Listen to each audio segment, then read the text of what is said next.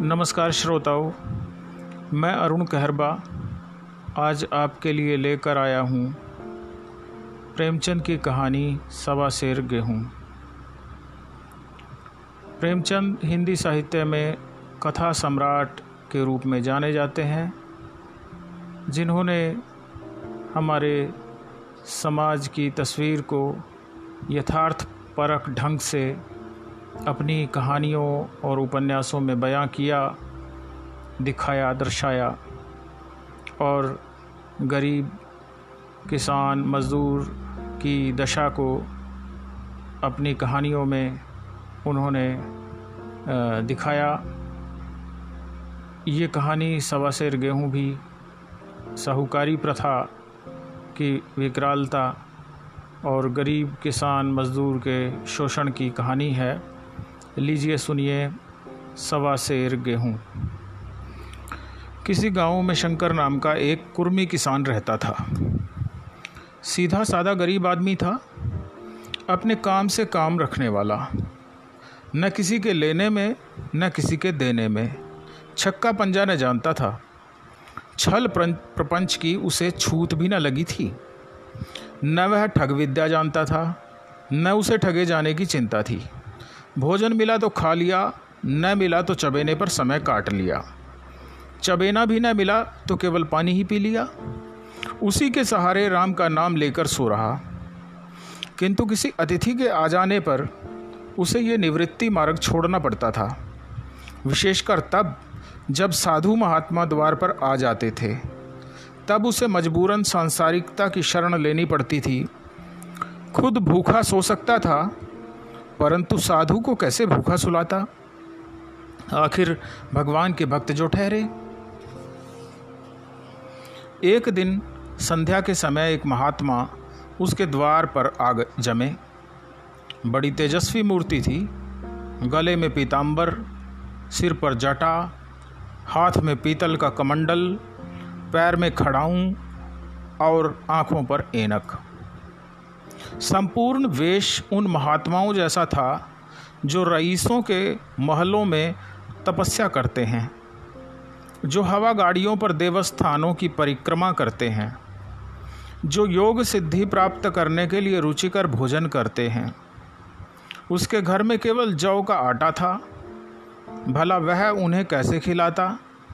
प्राचीन काल में जौ का बेशक बहुत अधिक महत्व था, पर वर्तमान युग में जौ का भोजन सिद्ध पुरुषों को बिल्कुल नहीं पचता।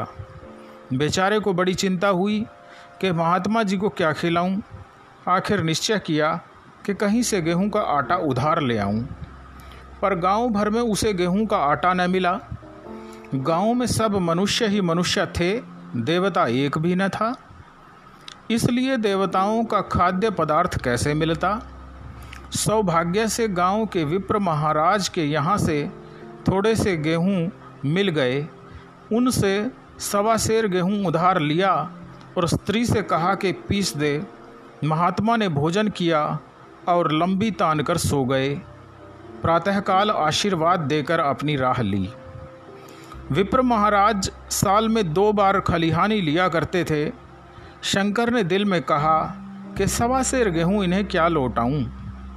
इस बार पंसेरी की बजाय कुछ ज़्यादा खलिहानी दे दूंगा, वे भी समझ जाएंगे और मैं भी समझ जाऊंगा। चैत में जब विप्र जी पहुँचे तो उन्हें डेढ़ पंसेरी के लगभग गेहूँ दे दिया।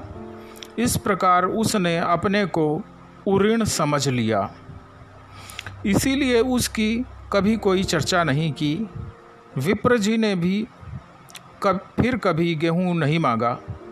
बेचारे शंकर को क्या मालूम था कि ये सवा सेर गेहूँ उसके जी का जंजाल बन जाएगा। इसे चुकाने के लिए उसे दूसरा जन्म लेना पड़ेगा। सात साल गुजर गए।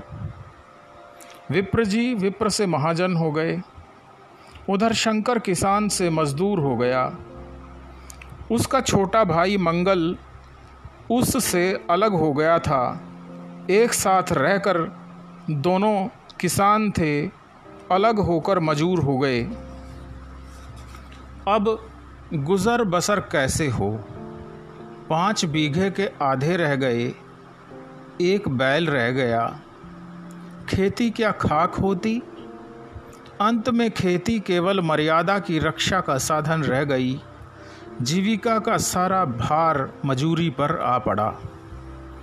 एक दिन शंकर मजूरी करके लौटा तो राह में विप्र जी ने टोक दिया। कहा, शंकर कल आकर अपने बीज बेंग का हिसाब कर ले। तेरे नाम साढ़े पाँच मन गेहूँ कब के बाकी पड़े हुए हैं। तू है कि देने का नाम ही नहीं लेता। हज़म करने का मन है क्या? शंकर ने चकित होकर कहा, मैंने तुमसे कब गेहूँ लिए थे जो साढ़े पाँच मन हो गए? तुम भूलते हो मेरे यहाँ किसी का छटाक भर अनाज नहीं है, न ही किसी का एक पैसा उधार है। विप्र, इसी नियत का तो ये फल भोग रहे हो कि खाने को नहीं जुड़ता। फिर विप्र जी ने उसे सवा सेर गेहूँ का जिक्र किया। शंकर सुनकर अवाक रह गया। हे भगवान, मैंने इन्हें कितनी बार खलिहानी दी है, बदले में इन्होंने मेरा कौन सा काम किया है। पोथी पत्रा देखने या साहित्य सुगन विचारने की भी हर बार दक्षिण दक्षिणा लेते थे। इतना स्वार्थ। सवा सेर अनाज को अंडे की भांति सेते रहे। उससे आज ये पिशाच खड़ा कर दिया जो मुझे निगल ही जाएगा। इतने दिनों में एक बार भी कह देते तो मैं तौल कर गेहूँ दे देता। क्या इसी नियत से चुप्पी साधे बैठे रहे? वह बोला, महाराज, नाम लेकर तो मैंने अपना अनाज आपको नहीं दिया है, पर कई बार खलिहानों में सेर सेर दो दो सेर तो दिया ही है। अब आप आज साढ़े पाँच मन मांगते हैं, इतना अनाज मैं कहाँ से दूंगा? विप्र, लेखा जाओ जाओ, बख्शीस सौ सौ। तुमने जो कुछ दिया होगा उसका कोई हिसाब नहीं है। चाहे एक ही जगह चार पंसेरी दे दो, तुम्हारे नाम बही में साढ़े पाँच मन लिखा हुआ है। गलत लगे तो चाहे जिससे हिसाब लगवा लो। दे दो तो तुम्हारा नाम छेक दूं, नहीं तो और भी बढ़ता रहेगा। शंकर, पांडे, क्यों एक गरीब को सताते हो? मेरे खाने का ठिकाना नहीं, इतना गेहूं किसके घर से लाऊंगा? विप्र, जिसके घर से चाहे लाओ, मैं छटाक भर भी नहीं छोड़ूंगा। यहाँ न दोगे तो भगवान के घर दोगे। शंकर कांप उठा। पढ़ा लिखा आदमी होता तो कहता कि ठीक है, ईश्वर के घर ही दूंगा। वहाँ की तौल यहाँ से कुछ बड़ी तो न होगी, कम से कम इसका कोई प्रमाण हमारे पास नहीं है। फिर उसकी क्या चिंता। किंतु शंकर इतना तार्किक, इतना व्यवहार चतुर नहीं था। एक तो ऋण, वह भी ब्राह्मण का। बही में नाम रह गया तो सीधे नरक में जाऊंगा, इस ख्याल से ही उसे रोमांच हो गया। बोला, महाराज, तुम्हारा जितना होगा यहीं दूंगा। इस जन्म में तो भुगत ही रहा हूं, उस जन्म के लिए क्यों कांटे बोऊं। मगर ये कोई न्याय नहीं है। तुमने राई का पर्वत बना दिया। ब्राह्मण हो के तुम्हें ऐसा नहीं करना चाहिए था। उसी घड़ी तगादा करके ले लेते, कम से कम आज मेरे सिर पर इतना बोझ तो न पड़ता। मैं तो दे दूंगा, लेकिन तुम्हें भगवान के यहाँ जवाब देना पड़ेगा। विप्र, वहाँ का डर तुम्हें होगा, मुझे क्यों होने लगा? वहाँ तो सब अपने ही भाई बंधु हैं। ऋषि मुनि सब तो ब्राह्मण ही हैं, देवता भी ब्राह्मण हैं। जो कुछ बने बिगड़ेगी संभाल लेंगे। तो कहो कब देते हो? शंकर, मेरे पास रखा तो है नहीं, किसी से मांग चांग कर लाऊंगा तभी तो दूंगा। विप्र, मैं यह न मानूंगा। सात साल हो गए हैं, अब एक दिन का भी मुलाहिजा न करूंगा। गेहूं नहीं दे सकते तो दस्तावेज लिख दो। शंकर, मुझे तो देना है, चाहे गेहूँ लो चाहे दस्तावेज लिखाओ, बोलो किस हिसाब से दाम रखोगे। विप्र, बाजार भाव पाँच सेर का है, तुम्हें सवा पाँच सेर का काट दूंगा। शंकर, जब दे ही रहा हूँ तो बाजार भाव ही काटूंगा, पाव भर छुड़ा कर दोषी भी क्यों बनूं। हिसाब लगाया गया तो गेहूं के दाम साठ रुपये हुए, साठ रुपये का दस्तावेज़ लिखा गया, तीन रुपया सैकड़ा सूद रखा गया, साल भर में न देने पर सूद की साढ़े तीन रुपया सैकड़ा रहेगी। बारह आने का स्टाम्प पेपर लिया, दस्तावेज़ की तहरीर के लिए शंकर को एक रुपया ऊपर से देना पड़ा। गांव भर ने विप्र जी की निंदा की, लेकिन मुंह पर नहीं। महाजन से सभी का काम पड़ता है, उसके मुंह भला कौन आए। शंकर ने साल भर तक कठिन तपस्या की, मियाद से पहले रुपए अदा करने का उसने व्रत सा कर लिया था। दोपहर में पहले भी चूल्हा न जलता था, चबेने पर बसर होती थी, अब वह भी बंद हो गया। केवल लड़के के लिए रात को रोटियां रख दी जाती, रोज़ एक पैसे का तंबाकू पी जाता था। यही एक व्यसन था जिसको वह कभी नहीं छोड़ सका था। अब ये व्यसन भी इस कठिन व्रत की भेंट हो गया। उसने चिलम पटक दी, हुक्का तोड़ दिया, तंबाकू की हांडी चूर चूर कर डाली। कपड़े तो पहले से ही त्याग की चरम तक पहुंच चुके थे, अब वह बिल्कुल नाम के लिए रह गए। हड्डियों को कंपकपा देने वाली ठंड को उसने आग ताप कर काट दिया। इस अटल संकल्प का फल आशा से बढ़कर निकला। साल के अंत में उसके पास साठ रुपया जमा हो गए। उसने समझा पंडित जी को ये रुपए देकर बाकी बाद में देने की कह दूंगा, पंद्रह रुपए की ही तो और बात है, क्या पंडित जी इतना भी न मानेंगे। उसने रुपए ले जाकर पंडित जी के चरणों में रख दिए। पंडित जी ने विस्मित होकर पूछा, किसी से उधार लिए क्या। शंकर, नहीं महाराज, आपके आशीष से अब की मजूरी अच्छी मिली है। विप्र, लेकिन यह तो साठ रुपए ही हैं। शंकर, हाँ महाराज, इतने अभी ले लीजिए, बाकी मैं दो तीन महीने में दे दूंगा, कृपा करके मुझे उरीन कर दीजिए। विप्र, उरीन तो तभी होवोगे जब मेरी कौड़ी कौड़ी चुका दोगे, जाकर मेरे पंद्रह रुपये और लाओ। शंकर, महाराज इतनी दया तो करो, अब तो सांझ की रोटियां रोटियों का भी ठिकाना नहीं है, गांव में हूँ तो कभी न कभी दे ही दूंगा।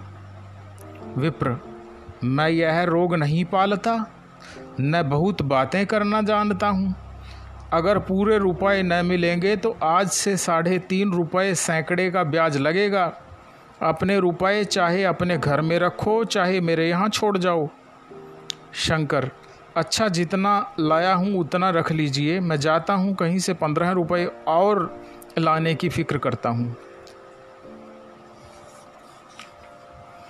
शंकर ने सारा गांव छान मारा, मगर किसी ने रुपए न दिए, इसलिए नहीं कि उस पर विश्वास न था या किसी के पास रुपए न थे, बल्कि इसलिए कि पंडित जी के शिकार को छेड़ने की किसी की हिम्मत न थी। क्रिया के पश्चात प्रतिक्रिया होना प्रकृति का नियम है। शंकर साल भर तक तपस्या करने पर भी ऋण से मुक्त नहीं हो सका था। इससे उसका संयम निराशा में बदल गया। उसने समझ लिया कि वह ऋण नहीं उतार पाएगा। इतना कष्ट सहने पर भी वह साल में केवल साठ रुपये जुटा सका था। फिर अब कौन सा उपाय है जिससे उसके दूने रुपए जोड़ लेगा। सिर पर ऋण का बोझ तो लदना ही है, फिर वह मन भर का हो या सवा मन का। उसका उत्साह खत्म हो गया, मेहनत से घृणा हो गई। आशा उत्साह की जननी है, आशा में तेज है, बल है, जीवन है। आशा ही संसार की संचालक शक्ति है। शंकर आशाहीन होकर उदासीन हो गया। बहुत सी ज़रूरतों को उसने साल भर तक टाल रखा था। अब वे द्वार पर खड़ी होने वाली भिखारिणी न थीं, बल्कि छाती पर सवार होने वाली पिशाचिनियां बन गई थीं। ऐसी पिशाचिनियां जो अपनी भेंट लिए बिना जान नहीं छोड़तीं। कपड़ों में चिकत्तियों के लगने की भी एक सीमा होती है। अब शंकर को मजूरी मिलती तो वह रुपए जमा नहीं करता, कभी कपड़े लाता, कभी खाने की कोई वस्तु। पहले तो वह बस तंबाकू ही पिया करता था, अब उसे गांजे और चरस का भी चस्का लग गया। उसे अब रुपए अदा करने की कोई चिंता नहीं थी, मानो उसके ऊपर किसी का एक पैसा भी नहीं आता था। पहले जूड़ी चढ़ी होती थी, पर वह काम करने अवश्य जाता था, जबकि अब काम पर न जाने के लिए बहाना खोजा करता। इस भांति तीन वर्ष निकल गए। विप्र जी महाराज ने एक बार भी तकाजा न किया।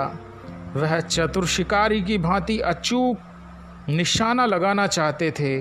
पहले से शिकार को चौंकाना उनकी नीति के विरुद्ध था। एक दिन पंडित जी ने शंकर को बुलाकर हिसाब दिखाया। पहले जमा साठ रुपये घटाने पर अब भी शंकर के ज़िम्मे एक सौ बीस रुपये निकले। शंकर, इतने रुपए तो उसी जन्म में दूंगा, इस जन्म में नहीं हो सकते।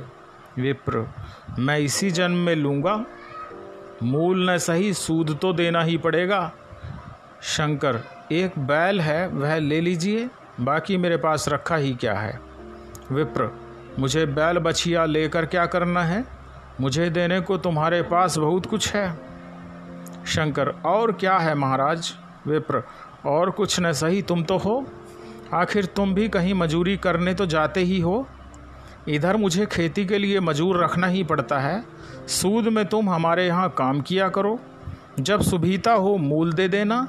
सच तो यूँ है कि मेरे रुपए चुकाए बिना तुम दूसरी जगह काम नहीं कर सकते, तुम्हारे पास कोई जायदाद भी नहीं है, फिर इतनी बड़ी गठरी मैं किस एतबार पर छोड़ दूं? कौन इसका जिम्मा लेगा कि तुम मुझे हर महीने सूद देते जाओगे, और कहीं कमा कर तो तुम मुझे सूद भी नहीं दे सकते, ऐसे में मूल की कौन कहे। शंकर, महाराज सूद में काम करूंगा तो खाऊंगा क्या। विप्र, तुम्हारी घरवाली है, लड़के हैं, क्या वे हाथ पांव कटवा बैठे हैं। फिर मैं तुम्हें आध सेर जौ रोज कलेवा के लिए दिया करूँगा, ओढ़ने को साल में एक कंबल पा जाओगे, एक मिर्जाई भी बनवा दिया करूँगा, इस से अधिक और क्या चाहिए। यह सच है और लोग तुम्हें छः आने मजूरी देते हैं, लेकिन मुझे ऐसी गरज नहीं है, मैं तो तुम्हें रुपए भरने के लिए रख रहा हूँ। शंकर कुछ देर तक गहरी चिंता में पड़ा रहा, फिर बोला, महाराज ये तो जन्म भर की गुलामी हुई। विप्र, गुलामी समझो चाहे मजूरी समझो, मैं अपने रुपए भराए बिना तुमको कभी न छोड़ूंगा। तुम भागोगे तो तुम्हारा लड़का भरेगा, हाँ जब कोई न रहेगा तब की बात दूसरी है। इस निर्णय की कहीं अपील न थी, मजूर की ज़मानत कौन लेता, कहीं शरण न थी, भाग कर कहाँ जाता। दूसरे दिन से विप्र ने विप्र जी के यहाँ काम करना शुरू कर दिया। सवा सेर गेहूँ की बदौलत उम्र भर के लिए गुलामी की बेड़ी पहननी पड़ी। उस अभागे को अब एक ही विचार से संतोष होता था, वह यह कि यह सब मेरे पूर्व जन्म का संस्कार है। स्त्री को वे काम करने पड़ते थे जो उसने कभी न किए थे। बच्चे दाने दाने को तरसते थे, लेकिन शंकर चुपचाप देखने के सिवा और कुछ नहीं कर सकता था। ये गेहूं के दाने किसी देवता के शाप की भांति तमाम उम्र उसके सिर से न उतरे। शंकर ने विप्र जी के यहाँ बीस वर्ष तक गुलामी की। इसके बाद वह इस दुस्सार संसार से प्रस्थान कर गया। एक सौ बीस रुपये अभी तक उसके सिर पर सवार थे। पंडित जी ने उस गरीब को ईश्वर के दरबार में कष्ट देना उचित नहीं समझा। वे इतने अन्यायी और निर्दयी न थे, इसलिए उन्होंने उसके जवान बेटे की गर्दन पकड़ी। आज तक वह विप्र जी के यहाँ काम करता है। उसका उद्धार कब होगा होगा भी या नहीं, ईश्वर ही जाने। इस वृत्तांत को कोरी कल्पना न समझिए, ये सत्य घटना है। ऐसे शंकरों और ऐसे विप्रों से दुनिया खाली नहीं है। तो यह थी प्रेमचंद की कहानी सवा सेर गेहूँ। यह कहानी हमारे समाज में चल रहे शोषण, साहूकारी प्रथा की दिल दहलाने वाली कहानी है। कहानी में किसान शंकर किसान से मजदूर होता है और किस तरह से वो गुलाम बन जाता है, और गुलाम वो ही नहीं बनता, उसके बाद उसके बच्चे गुलाम बनते हैं। और ये गुलामी की परंपरा एक शोषण का और हैवानियत का एक बहुत क्रूर चेहरा है।